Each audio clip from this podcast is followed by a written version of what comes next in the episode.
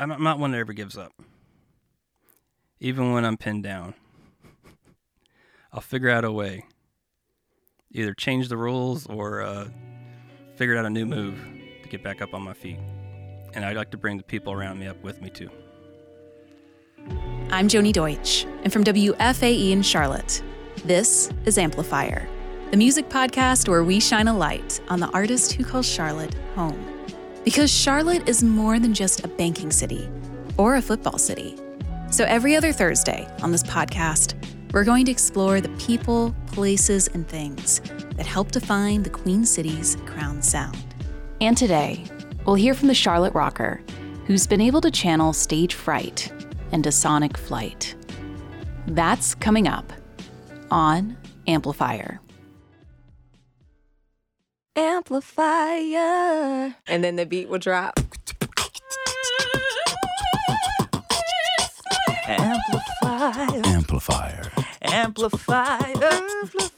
Amplifier. Amplifier. Amplifier. Amplifier. Amplifier. Can you introduce yourself and tell us what you do in Charlotte music?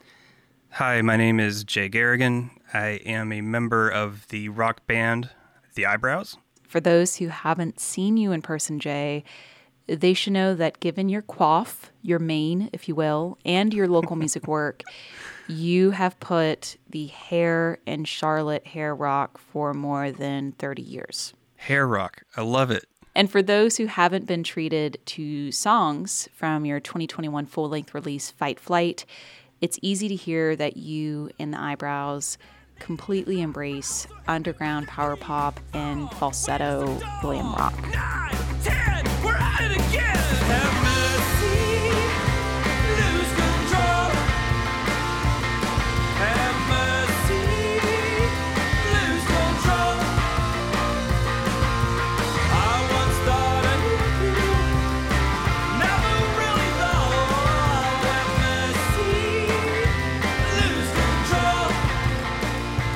When listening to the eyebrows, I'm sure I'm not the only one to hear inspired tones from avant garde rockers of yore, like Talking Heads, Queen, as well as contemporary interpretations like The Darkness's, I Believe in, a thing called Love. Growing up, how influential were the 70s and 80s to your your musical upbringing? You know, um, I grew up as a military brat. So at first, you know, music was that I was exposed to was usually relegated to my parents' record album and their cassettes that, you know, they recorded and also whatever radio was available. So, you know, I remember really getting into uh, like the Beatles, uh, Sergeant Pepper. You know, it was also the time, you know, in the 70s when Kiss was around and I really tried to buy some of their records and I, I got, t- I was too scared why wouldn't you be? You know, the demon, uh, the makeup. It was just, it was, you know, being a, being a military brat, you're you're, you're kind of sheltered in, or at least I was.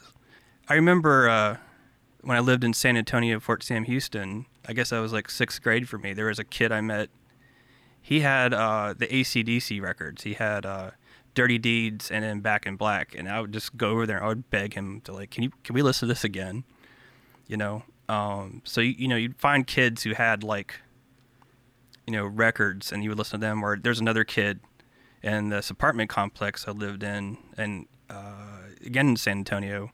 You know, his dad was in a cover band, so it's like, oh man, this guy's got an electric guitar, you know, and it, like they they'd play like Pat Benatar covers and stuff, you know. But that was really cool for me. But uh, you know, as far as like really liking stuff, it you know, it wasn't until high school that you know when I went to high school in the late '80s, you either were a head, a metalhead, or you you liked rap, and you couldn't like anything else. And I I the I would get tapes from college kids, right when I was in high school, and they would play punk rock music like you know the Damned, um, Circle Jerks, Butthole Surfers, just really like weird out there stuff um, that was like me and a select few friends were really into. So I would say, yeah, there there was some metal there, but that was more due to peer pressure. You know, I remember uh, we were moving around. I was really into Van Halen, like really into Van Halen, And this was before 1984. And then like my family, we moved. We spent the summer, uh, you know, living in the desert. And then I remember coming back and finding out Van Halen broke up. I was brokenhearted. so as a, I think I was 14.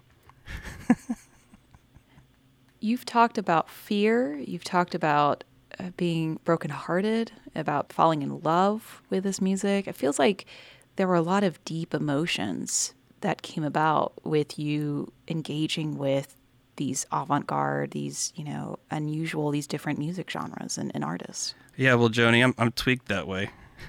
I'm a feeler. I feel things deeply, whether they're they should be or not. Um, but yeah, I, I guess you know, music did have a real. It was a real emotional outlet for me. Um, and you know, I don't I don't think it's. You know, I thought about saying something about this, but I, I don't want to see. I don't think it's cool to, you know, put down. You know th- how you were brought up, but um, you know, I, I grew up in a situation where, you know, feelings were not encouraged, very stoic. You know, my mom's side is Swedish. They, you know, you could have a broken leg and your eye falling out, and they would ask how you're doing. You're like, oh, great, you know, fine. They, they just don't talk about stuff. Um, my dad's side, that's probably a whole other interview on a different podcast, but um, let's just say, um, you know, growing up under a with a military commander as a father uh, has its uh, privileges and challenges. So, but the whole weirdest thing about feelings and music, you know, I I, I started playing music pretty early in my life. Um, you know, played piano around four or five. Uh, and the thing about you know, I, I it, it really just I just really connected with the instruments emotionally. I would play emotionally, you know, um, meaning that like I would sit at the piano for hours just noodling and playing. You know, when I got piano lessons, I had to practice. I hated that, right? So, but I really, I really loved the ability to play, and you know, when I hit chords, something would resonate within me. I can't tell you what kind of feeling. I don't know if it was like an an endorphin rush, or just a feeling of happiness or sadness. That kind of stuff still continues today, Joni. Mostly when I'm writing music um, and I'm listening to it myself, you know, I'll have tears in my eyes, and then like I, I'll play it for someone else, and I'm like, thank goodness that that that little cry is over.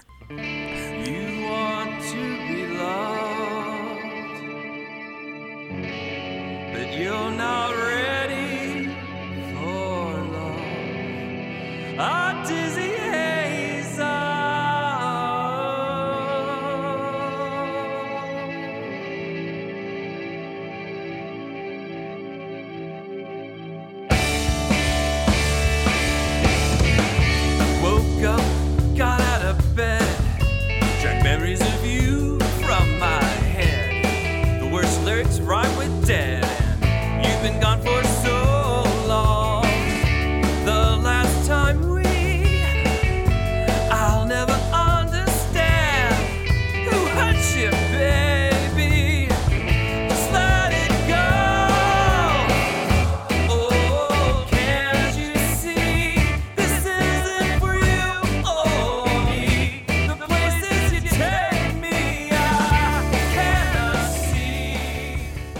your first band? What was the first time that you were actually on stage with a, a song and a mic? This is, this, so this does not include piano recital, or or marching band, or jazz band in high school. Um, well, I, I'll tell you what. My first rock band uh, was called Lost Cause. We played at the high school um, talent show, and it was all instrumental. And I, I basically in the middle of it, I did this like uh, just noise rock that no one really understood, except for maybe two people who I knew were really into music. And I remember my band director just looking at me both happily puzzled and, and just happy that I was doing something. But yeah, it was kind of like a noise rock. I'd play with the modulation and feedback on my pedal while the bass player and drummer continued. Um, that drummer was my friend, Mike Handley. Uh, he, we continued to be roommates in college, and we had a band in college called Pete Gorgeous. And that was a total, like, we would just burn songs at the stake. Um, it was more of a noise rock thing, art rock thing, less of like a hard rock or metal thing. I, and it was kind of purposefully done that no one understood it, neither did I. But you had to, you had to. That's how you expressed yourself. The the thing about both both those bands, or at least the high school band, uh, man, my stomach. I remember it was just, oh my god, it's killed. Like the, you know, I didn't know it was like ulcer time. you know, like that first show. It's like, oh, I'm starting to feel it right now. It's like a mem- muscle memory, pain memory, of like just how your, your stomach kills you after a show, and that that that kind of malady. I think it followed me even up into my late twenties, but somehow it, I learned how to not get so nervous. What was that feeling rooted in? Was it having to feel like you were going to need to impress everyone in the room, or the failure, you know, in doing so would just make you feel like it was it was it was wrong for you to be on stage? I don't think it's either of those things. I I can never really put my finger on it, but you know, I think it's just being an introvert and being someone who was conditioned to not express yourself, and suddenly you have that chance to, and uh, you know, I. It, going on stage, I always thought about it like this. It's like it's gonna happen whether I want it to or not. Just get up there and do it. And then, you know, all those nerves, you know, like I used to when I played in uh, a band called Second Skin that changed its name to Violet Strange. Remember people used to come out just to watch me freak out and they didn't realize like, no, I was really freaking out. It's not an act. but at the same time I loved it, you know, because I, I love playing music. I was just uh, it's just a really nervy thing. That people say, Jay, you've got great stage presence. I'm like, you have no idea. I just, I don't know, I'm a stage junkie or something. I'm just trying to, I, I love the ride, but it's hell to go through sometimes, or just to get there. And then once it once it starts, it's usually fine. Lean in and whisper close. Fiery lights in the night. A taste of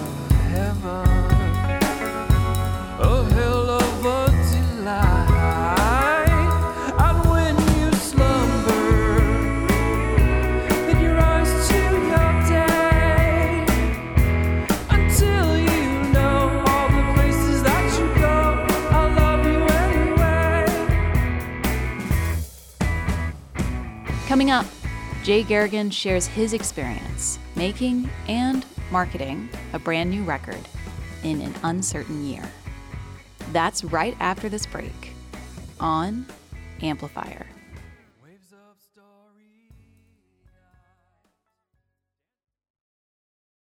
I mentioned earlier that you've been rooted in Charlotte music for the past three decades. And along the way, you've played in a variety of fan favorite local rock bands and groups, ranging from Pop Rocket to Temperance League. I'm through beating myself up. It's time to give someone else a turn. I know what you'd say. I'd love for you to kind of go back to that period in the you know, late 80s, early 90s when you first began performing around the city and to be able to tell us about that experience and what the city's music scene was like at that point.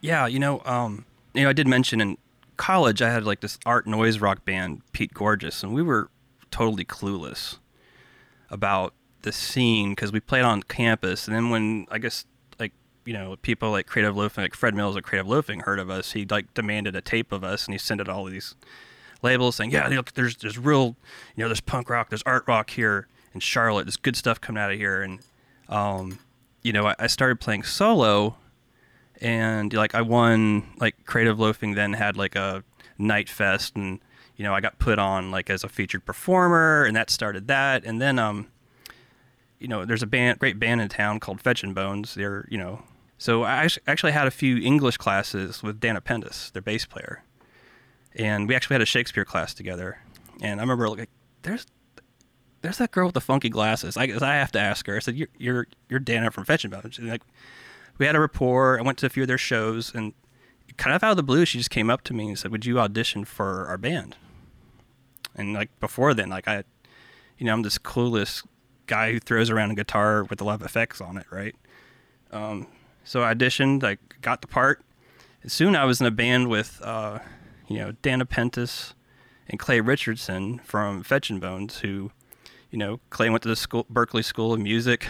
Danna has, uh, you know, she's a musical genius. Uh, was in a singer. Her name's uh, Deanna Campbell. Uh, very experienced, you know, professional group.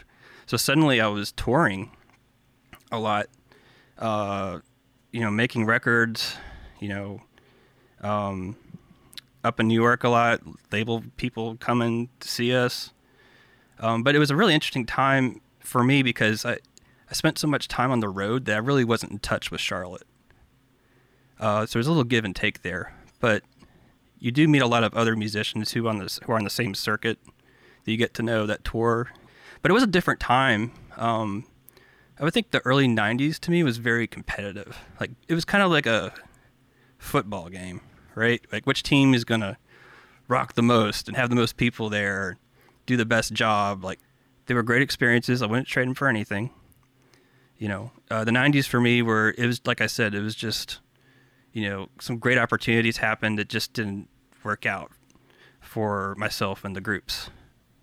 How did the Eyebrows, your current band, come to be? And what's more, Jay, why name the band after that particular body part? Let's see how the band came to be. I would I would occasionally ask Sean Lynch, you know, my right hand man, who I played with since 2000. He he the reason he told me the reason he keeps playing with me is because I keep writing songs, and he likes them. I'm like, great. So every once in a while, I'm like, you sure you want to keep doing this? He's like, yes. I'm like, all right. So I think around 2014, started a project. I said, you know what? Let's play with people who are really different from us. Like, they don't even like the same music that we do. They may have been in a band for a million years. They may have been in a cover band. They may have never been in a band. Um, the eyebrows, I don't know. I I didn't like the name Pop Rocket. We could have kept keeping calling it Pop Rocket. I didn't really like the name. Um, so I thought, you know, I read a quote from Frank Zappa. I think it says something like, uh, you know, the song can have a perfect mathematical design, but uh, what's often missing are the eyebrows. And I was like, oh, yeah. You know, and also eyebrows are a very expressive um, and communicative body part, right? You can have a whole conversation. Those of you in podcast land can't see me raising and lowering my eyebrows. Joni's eyebrows are up. Um, it's a way of communicating without words. It adds the extra umph that you need when you're saying something or singing something or playing something. It was New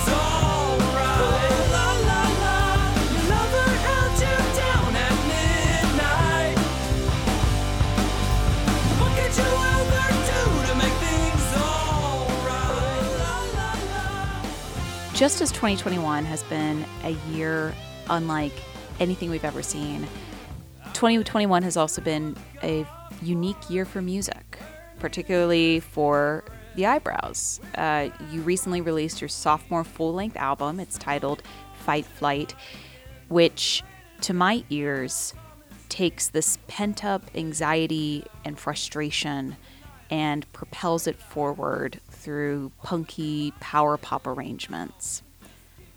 You took a special approach to sharing this music with the world, and I'd love it if you could tell us how you got to that point and what exactly this special uh, delivery system, the special release, is.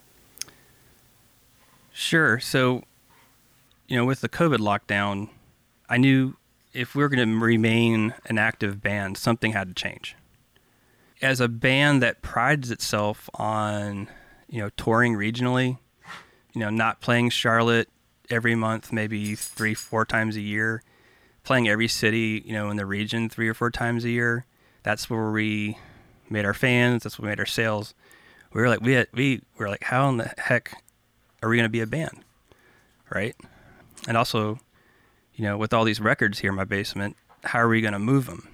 So, you know, I started searching online, like, you know, I, I didn't even, I didn't even know it was called like music marketing. I didn't even know that was the way to do it. But I saw an ad. Um, I hope this group doesn't mind. They're they're like a that I tell I talk about them. They're called Indiepreneur. Free plug, guys. Um, and they teach you this, I guess, a friendship cycle. So it's like, I'm not going to go up to you on the street say, "Hey, Joni, give me your phone number. I'm going to a concert. Let's go together." You're like, dude, I don't, I don't know you that well. I'm not going to do that. But you know, if we have a relationship over time, right?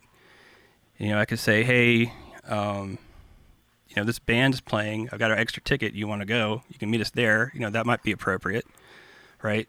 But it's not until like, uh, you know, later it's like you can't just. You know, a lot of people I see on the internet they say, "Buy my record," and it's like, well, why? Why do I want to buy your record? Well, here's a track. Buy my record. It's like, well, yeah, it sounds great.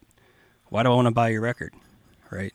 So what I that's the whole kind of transformation for me was to realize, yeah, music is a thing, but what really matters is having fans. You, you can't be a, a person like the like I said the Field of Dreams item or the Album of Dreams or Song of Dreams. Just because you build it doesn't mean people are going to come. Another thing I figured out, you know, with this record is, um, you know, I have the cities where our music's really popular, and Charlotte's like number twenty six on that list. Uh, L.A., Seattle, Chicago, Detroit, New York, Boston. But I remember that's the first like seven. If we were going to do a tour, we would hit those cities. But we're, you know, we're older. We don't have the means to get off work, right? We're not willing to take that chance. But I still don't think that's a, it's still, we could still make fans in the region. You know, we could still do okay in Charlotte. Um, but it, there's a couple of things that you know when you when you market to the world. Um, you know, I realize our music is such a niche genre right now.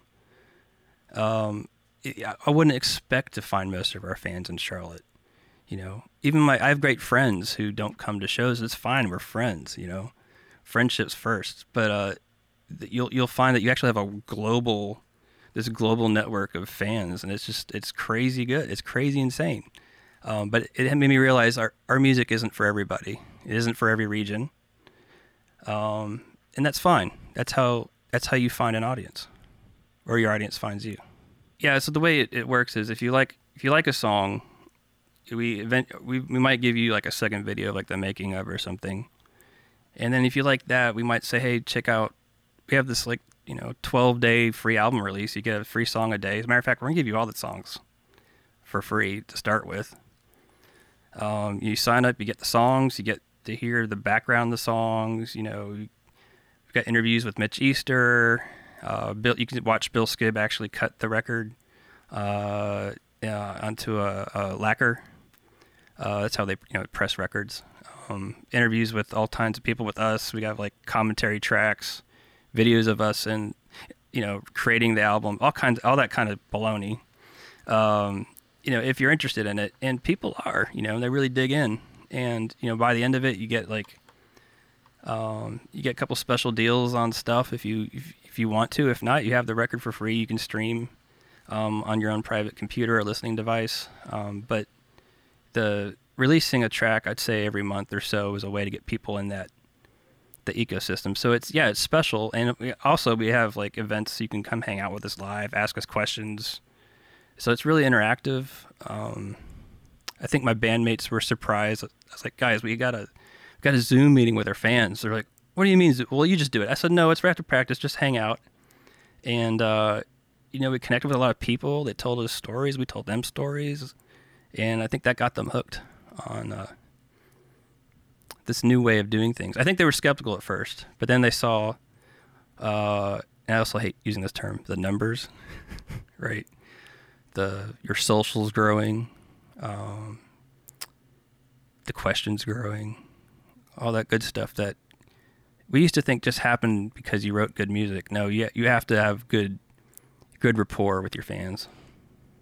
That's how we create it, one fan at a time. Fight and Flight is more than just a, a, a record with a marketing vehicle behind it. It's also a record with emotions motivating it. Um, what theme or message did you have in mind when you were creating, when you were producing these songs? Um, so the songs come over. They've been written over a couple of years, like more than two years. Some of them are significantly older than that, because I'm writing all the time, and I've got a huge backlog of songs that most of them aren't great, but every once in a while there's one they're like, you know, or even Sean's like, you know, I want to bring that one back out. I like that one you played, you know, a few years ago or whatever. And we may, you know, retool it, rearrange it. I may rewrite the lyrics. Um, but as far as each song has a different feeling, but I think I'm, I've always written about relationships, right? So being someone who's had a lot of turmoil in their lives, um, I've got a lot of material to draw from. Um, so I would think the emotions start there, but um, the, the title track, though, Fight Flight, obviously you've, you've heard me on this podcast talking about, you know, my freak out sessions, developing a slight ulcer like condition. The uh, Fight Flight song was the last song I wrote before I got some help. I was having some serious uh, panic and anxiety. Um, there's a song by Lou Reed um, called "Waves of Fear," and uh, you know I was listen- I was kind of freaking out anyway. I was listening to it, and I was like, first of all, I love the guitar playing on it and the sounds on it, but then I was listening to the lyrics, and I was like, this is exactly how I feel. You know, my better half, uh, Jen, my wife, I said, man, you got this is how I'm feeling. This is why I'm being such a jerk right now. She's like, you're kidding. I was like, no, that's exactly how I feel. Um, and uh, you know, before I did get help, I wrote the lyrics to Fight Flight. Um, the chorus goes, you know, you know, here they come, they're gathering outside. The lyric on the album says, uh, you know, like, eh, here they come, they're gathering outside. Uh, kiss me now and take my breath away, or something like that. But yeah, it's a good lyric, but the original lyric was, here they come, they're gathering outside. Are you coming to take my life? That's a pretty difficult thing to say, right? Because, um, you know, the past couple years have been really scary. You know, I I did write a little bit about like, you know, like the red hats gathering outside, or here they come, they they never go away. You know, it's that feeling of like something's really wrong in this country, and it's making me feel really wrong. It's making everyone I love feel terrible. You know, how do you combat this? So I kind of wish I kept that original lyric, Joni. I really do. Uh, but you know, is talking to Sean and Darren about it. They're like, they're like, you know, it's let's let's let's, aspire. let's not let's go not go into a downward spiral. Let's aspire. Like, yeah, let's let's get aspirational. That's where it's at. Wish I kept the original lyric, but you know, that's the thing with rock and roll. You don't overthink it. Sometimes you just go with a decision. Flying fast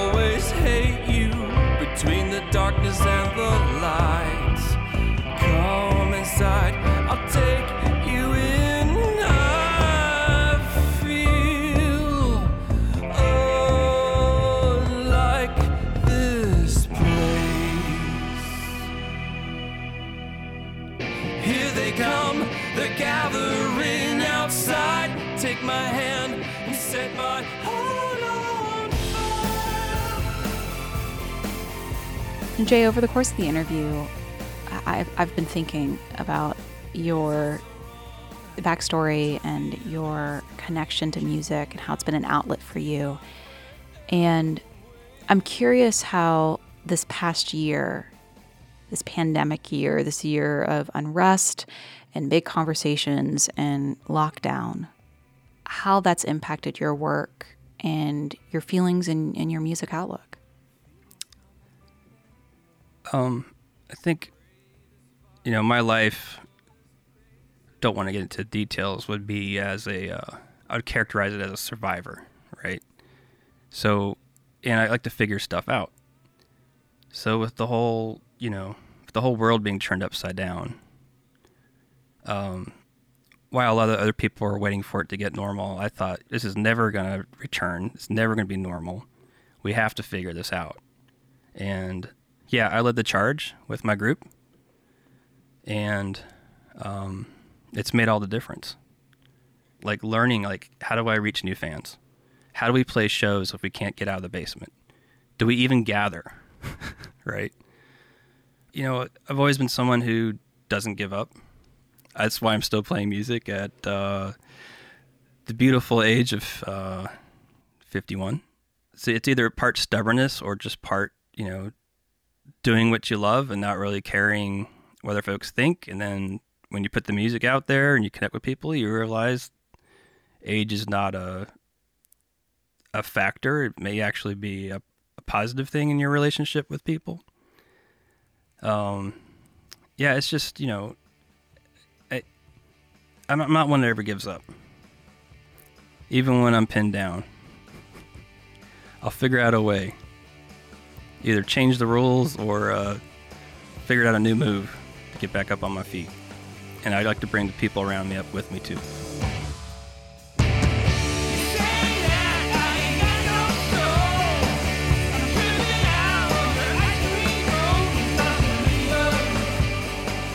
Jay Garrigan is the lead singer in The Eyebrows. Their 2021 full length release is titled Fight Flight, and it's available on the-eyebrows.com and wherever fine music is streamed and sold. Amplifier is a production of WFAE. This episode was written and produced by me, Joni Deutsch. Our editor is Jennifer Lang. Our theme music is provided by Dirty Art Club. Share your favorite Charlotte music recommendations with me on social media. You can tag and follow me. I'm at A Change of Tune. Amplifier features a new musical episode every other Thursday. So make sure to subscribe to the Amplifier podcast on Apple Podcast, Spotify, and wherever you find podcasts. And if you're listening on NPR One, make sure to give us a heart or a favorite. Check out the playlist and show notes for today's episode, along with a Charlotte music map and a way for you to submit your music on our website, wfae.org slash amplifier. Until next time, I'm Joni Deutsch. Thanks for listening.